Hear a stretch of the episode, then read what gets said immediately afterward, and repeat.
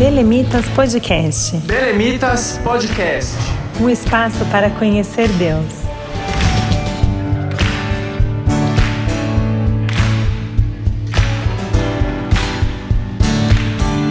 Olá pessoal, a paz do Senhor, sejam bem-vindos ao segundo episódio da nossa série sobre adoração como instrumento de libertação.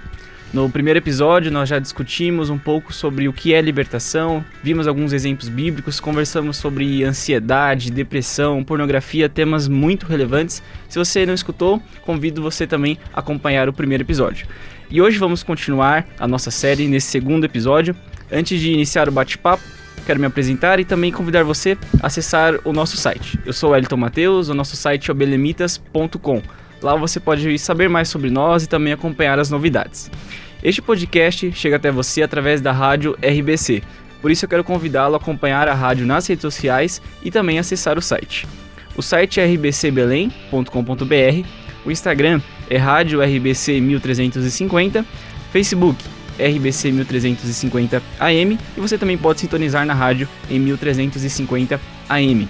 Nessa série, continua aqui comigo dois amigos do Belemitas, a Bianca e o Misael. Pessoal, sejam bem-vindos. Obrigado, boa noite pessoal, a paz do Senhor. É, eu sou a Bianca, soprano do Belemitas.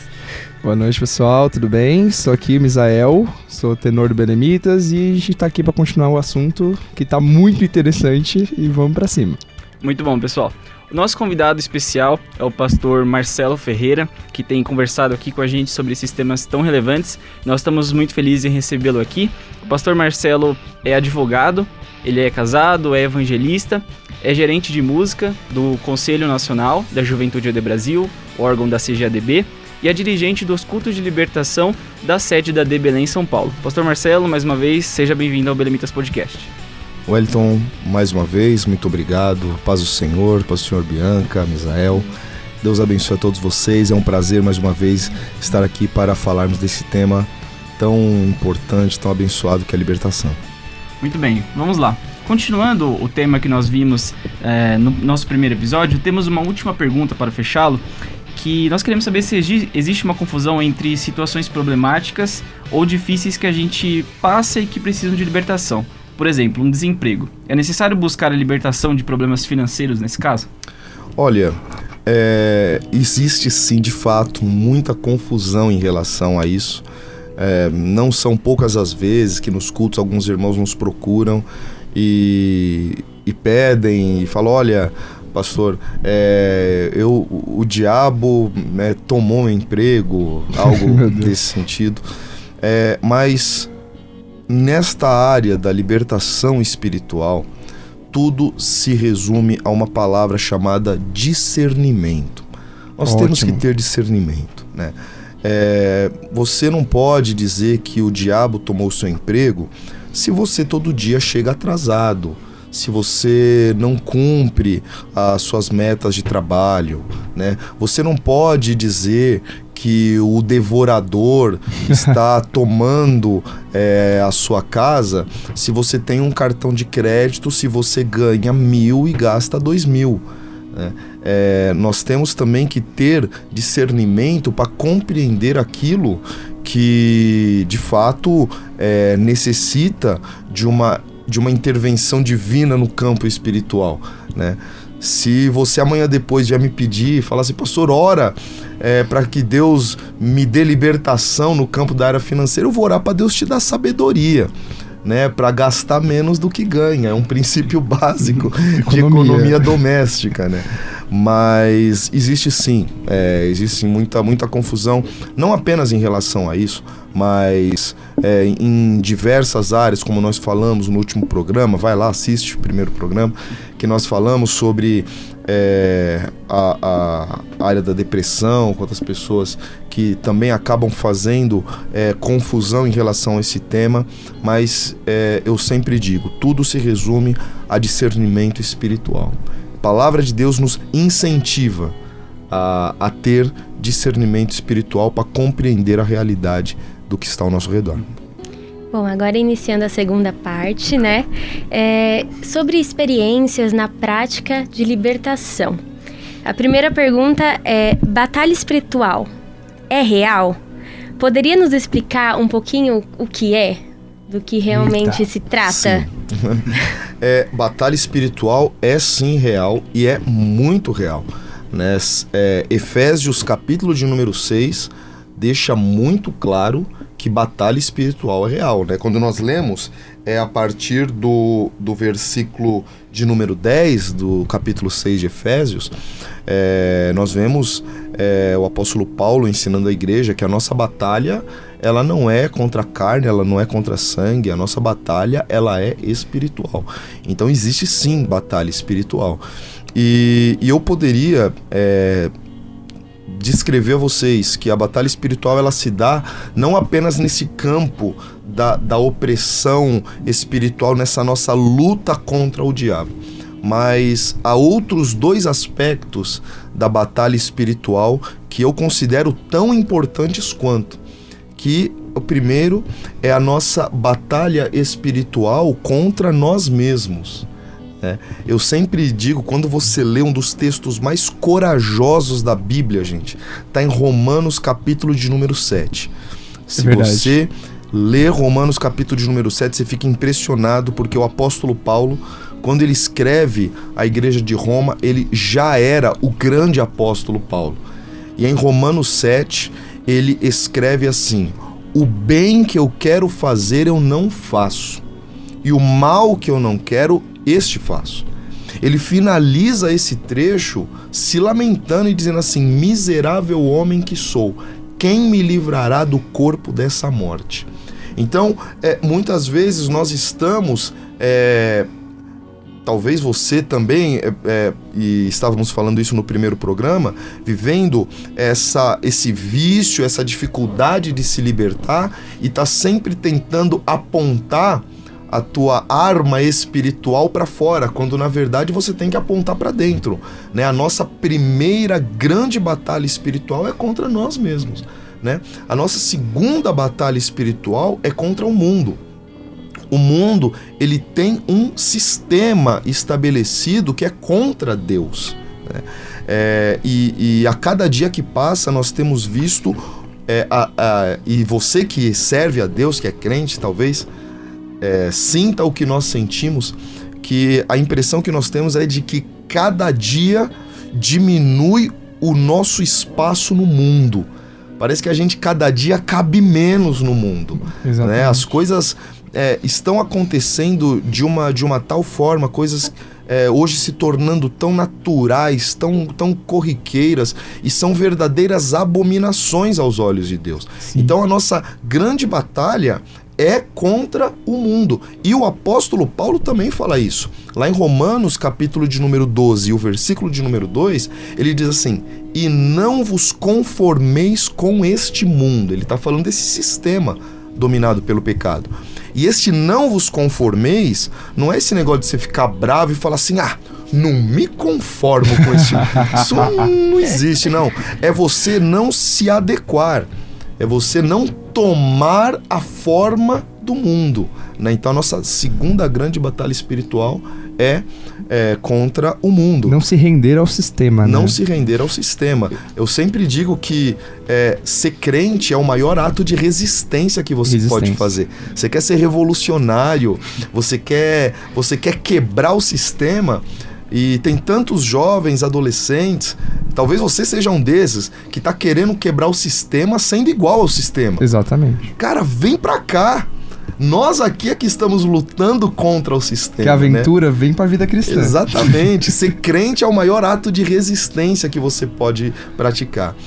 E aí, o nosso terceiro campo da batalha espiritual, aí sim, é essa guerra contra as hostes espirituais, essa guerra contra próprio Satanás. Há muitas pessoas que só enxergam esse terceiro campo, que acha que batalha espiritual é só essa coisa de, é, de lutar contra o demônio, de lutar contra a opressão espiritual e muitas vezes acabam ignorando esses outros dois campos que são tão importantes quanto na nossa vida espiritual. Por isso que talvez a gente sofra tanto, né? De, de, porque a, a, se espiritualiza tanto as coisas de pensar só na parte não, nos, nos demônios e tudo mais, e não pensa naquilo que é físico e que também é que também nos oprime, que é Exato. nós mesmos e o mundo. É.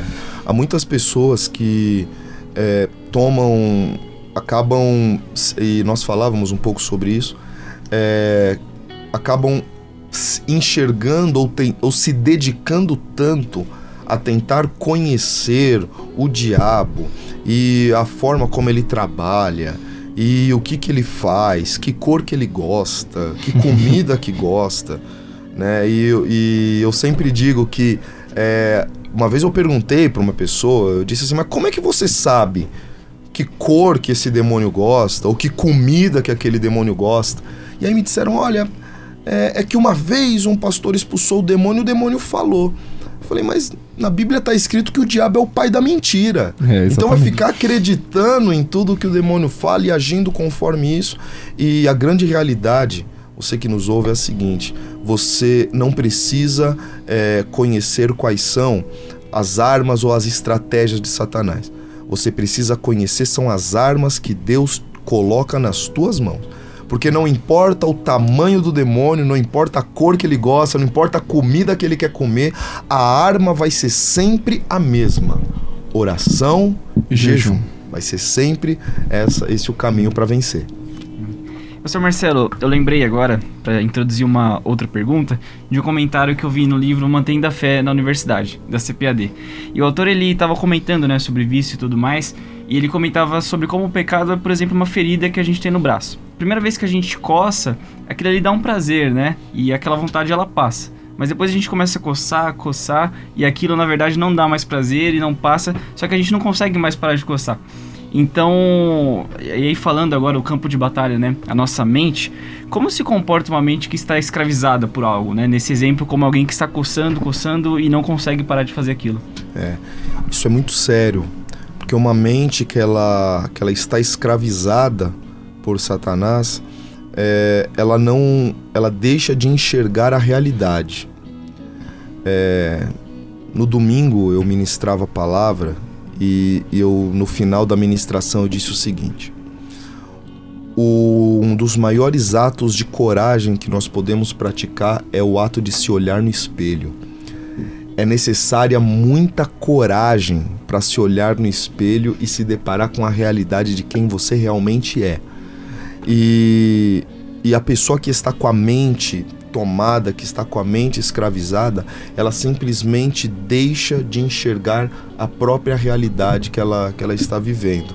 E, e por mais. E você fala assim, Marcelo, mas é, eu talvez esteja vivendo um, um momento em que eu sei que está errado, mas eu não consigo parar. O princípio permanece o mesmo, porque essa pessoa que está com a mente escravizada, ela não consegue ver solução. O único caminho que ela enxerga é permanecer fazendo aquilo é, até, a, até que algo aconteça. Muitas vezes, e, e, eu falo agora como um exemplo, uma vez eu, eu evangelizava um, uma criança, um, um garoto, é, na Cracolândia. Eu precisava trabalhar ali perto e eu saí de uma lanchonete e, e eu vi algumas é, é, um monte de papelão se mexendo. Eu achei que fosse até um, um cachorro, mas de repente eu vi um braço, eu vi que era um, um garoto ali. E eu comprei uma água, comprei um lanche, fui até ele. E, e, eu, e ele tava, enfim, não tava, não tava em si, mas eu tentava falar com ele e eu me lembro assim que a única coisa que ele me dizia era isso. Ele falava: "Olha, tio, não tem mais jeito, tio não tem mais jeito. É, eu, é, a minha caminhada é essa, eu vou morrer assim. Então a pessoa que está com a mente tomada, ela não consegue enxergar a realidade, mas quando ela se depara com a realidade, ela não consegue enxergar a solução, ela não consegue ver caminho. E aí, meu amigo, é só a mão de Cristo para libertar. E como a batalha espiritual ela repercute em nós cristãos? Depende do cristão. É verdade. Depende do cristão, né? Tem, tem cristão que, que quando passa por, por um momento de batalha espiritual, e eu, eu posso dizer, já, já passei por algumas, algumas recentes, é, você sabe qual é o caminho. É, eu vou dar esse exemplo porque ele é pessoal, então minha esposa vai assistir, não vai ficar brava porque é testemunho. Uhum. Mas há algumas semanas é, nós chegamos em casa do dia de trabalho e a Dri tava, a Dri é minha esposa, a Dri tava triste, mas não me falou nada. E não tinha acontecido nada no trabalho dela, no dia, enfim, tava tudo bem. Mas ela diz, no caminho para casa, ela ficou triste. E eu, é, por outro lado, também estava triste. Sem razão nenhuma. Assim, ficamos tristes. Mas nem ela contou para mim e nem eu contei para ela. E nós dobramos, nós temos feito esse hábito pela misericórdia de Deus de todo dia dobrar o joelho juntos para orar e nós fomos orar. E naquele momento é, o Espírito Santo tocou no meu coração e eu entendi que tinha algo errado e nós começamos a orar para que o Espírito Santo tirasse essa angústia do nosso coração. E eu comecei a orar e, comecei, e nos alegramos na presença de Deus e, e foi, foi algo extraordinário, foi algo sobrenatural porque nós sentimos como se um peso tivesse saído dos nossos ombros. E quando nós terminamos a oração alegres, nos abraçamos, ela me contou, ela falou assim: "Poxa, eu estava muito angustiada". E eu falei: "Eu também estava muito angustiado", né? Então, é, alguns cristãos quando passa por uma, um momento de uma batalha espiritual, de uma opressão espiritual, sabe qual é o caminho. Você vai ao joelho, né? Existem outros cristãos, como nós estávamos dizendo, que vai tentar entender qual é o tipo, qual é a classe do demônio que está tentando oprimir. Existem outros tipos de cristãos que simplesmente abraçam a angústia, abraçam a amargura. Ou até racionalizam tudo, né? Ou tentam Acham racionalizar. que é, porque tem situações que a gente que, que não é, que realmente não é razão, é espiritual. É, E nesse caso, por quê? Não aconteceu nada no dia. exatamente. É- é- a, a gente, é, não sei se o termo é correto, né? Eu já ouvi dizer o termo seta, né? Você- às vezes é uma seta que você Sim. recebeu, né? Que muitas vezes, é, é, desculpa até desenvolver isso, porque eu lembrei até de situações quando a gente fazia evangelismo pela- na madrugada na igreja. O, o líder de jovens lá ele costumava falar assim: ó, a gente tá mexendo com o inferno. Então, cu- cuidado nessa semana, orem, porque pode ser que o inimigo tente jogar alguma coisa, uma seta contra vocês também, na família, em alguma situação, né? É, e, essa, e essas batalhas espirituais, elas ocorrem, né? É, bom, vocês estão na igreja. O que, que acontece na semana do congresso? Nossa, O que, que acontece? Você que está nos Tudo. assistindo, o que, que acontece na semana do seu congresso? tudo. Tudo que não era para acontecer, acontece. Né? O que, que acontece na semana de um retiro espiritual? Né? É, a- a- o mundo espiritual ele é uma realidade. Ignorar isso é, é tolice. Né? Exatamente. Agora, talvez você me pergunte assim: tá, irmão Marcelo, mas agora como é que eu vou saber que isso é espiritual e que isso não é espiritual? Na dúvida, ora. Exatamente. Orar nunca é demais. Você acha que orar, não, eu tenho uma cota de oração? Não. Na dúvida, dobra o joelho e clama ao Senhor. Se não for nada, pelo menos você orou, vai ficar alegre, Exatamente. vai dar glória. Amém. E, pastor Marcelo, existe alguma diferença entre pessoas não cristãs, como acontece, né, a batalha espiritual? existe é, por uma questão muito simples. É, nós não somos, no nosso caráter, nós não somos em nada melhores ou superiores que os não cristãos. A diferença é que nós conhecemos a verdade. É, a pessoa que ainda não encontrou a verdade, a pessoa que ainda não conheceu a verdade, ela vai enxergar a batalha espiritual como o fim da linha é o exemplo do jovem que eu dei, né? É, quem não conhece a Cristo, quem nunca teve nenhum, nenhuma experiência com o Evangelho, não teve nunca nenhuma experiência espiritual, não tem ideia da grandeza do poder de Deus. Então vai sempre enxergar a batalha espiritual como o fim, como se não houvesse solução. Mas aqui eu dou um testemunho para você. Você não faz ideia de como Deus é poderoso. Não existe nada na terra que seja mais forte do que Deus. Não existe nada. Não exista nenhuma enfermidade que ele não possa curar. Não exista nenhum, não existe nenhuma situação da qual ele não possa te resgatar. Deus, ele é poderoso. A grande diferença do crente para o não crente é essa. Nós que conhecemos a verdade sabemos a quem recorrer e sabemos que podemos confiar em Deus. O nosso Deus, ele, ele a, a palavra de Deus ela diz assim: o justo viverá da fé. E eu sempre comparo isso, falo: o que, que é o justo viverá da fé? Cara, viver da fé é você estar parado diante de um abismo e dar o próximo passo, tendo certeza de que Deus vai te amparar. Esse é o poder do nosso Deus. Quem não conhece essa verdade sempre vai imaginar que chegou no fim e não tem mais da onde sair.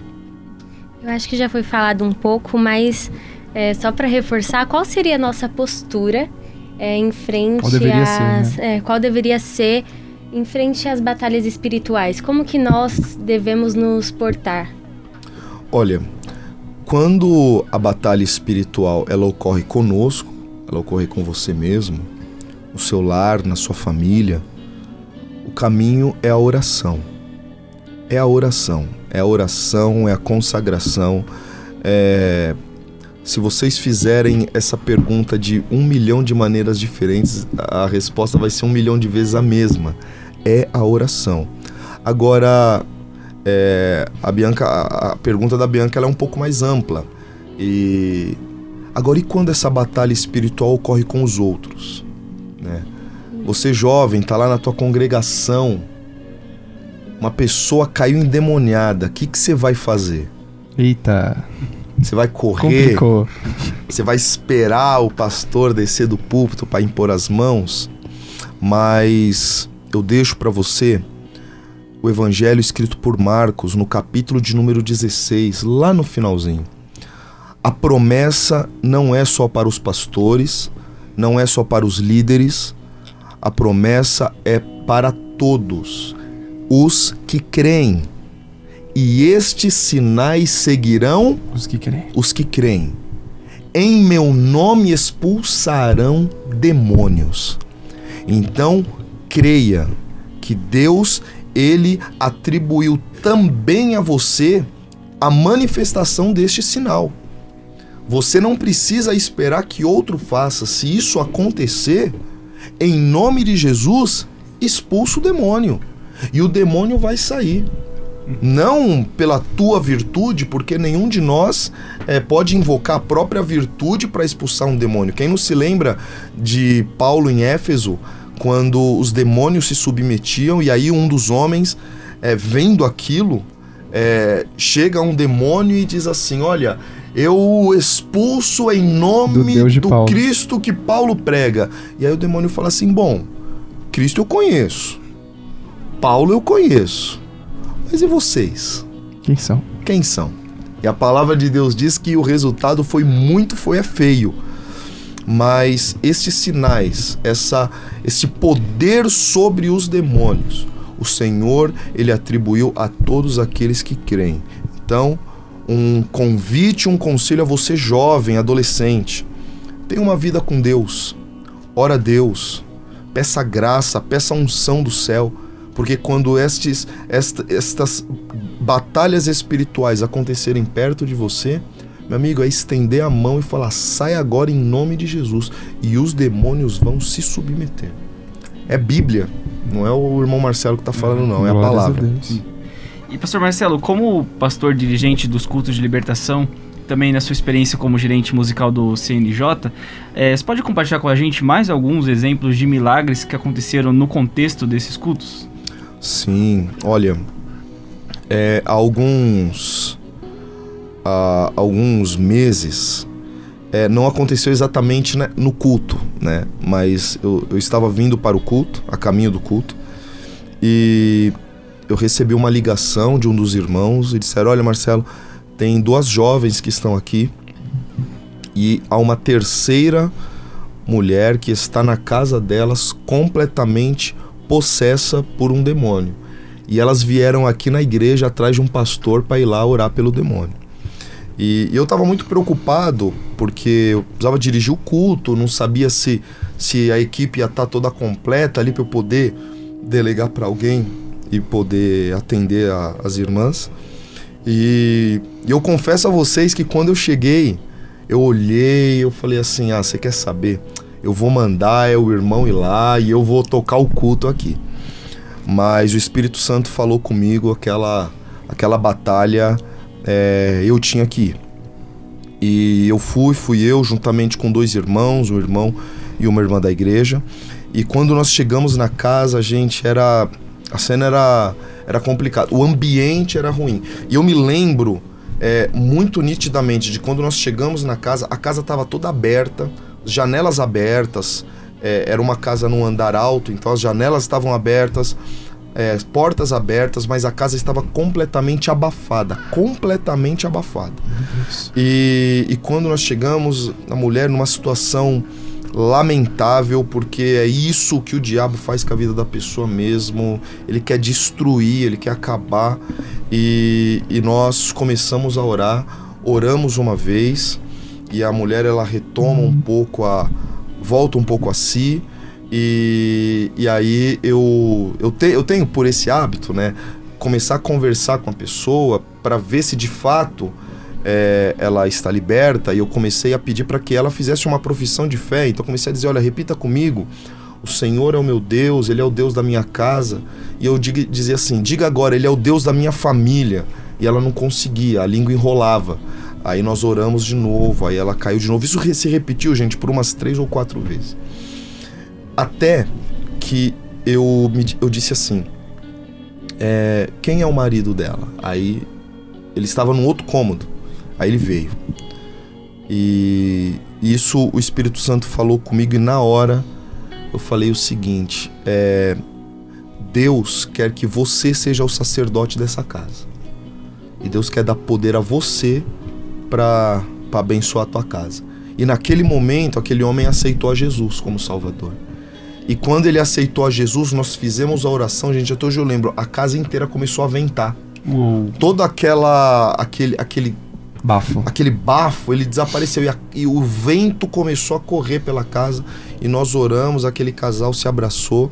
É, ali havia outras jovens que havia duas que estavam afastadas, voltaram a Jesus, uma que não era crente aceitou a Jesus.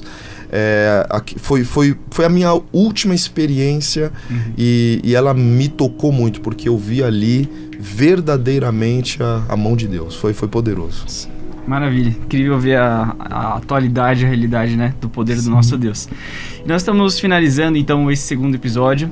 Na próxima semana, 11 horas da manhã, no sábado, na, rede, na Rádio RBC ou nas plataformas digitais, nós lançaremos o terceiro episódio, então fique ligado. Durante a semana, aproveite para compartilhar com seus amigos, com o seu grupo de estudos bíblicos. Com certeza isso vai abençoar muito Manda a vida deles. pessoal. Isso, compartilha com todo mundo.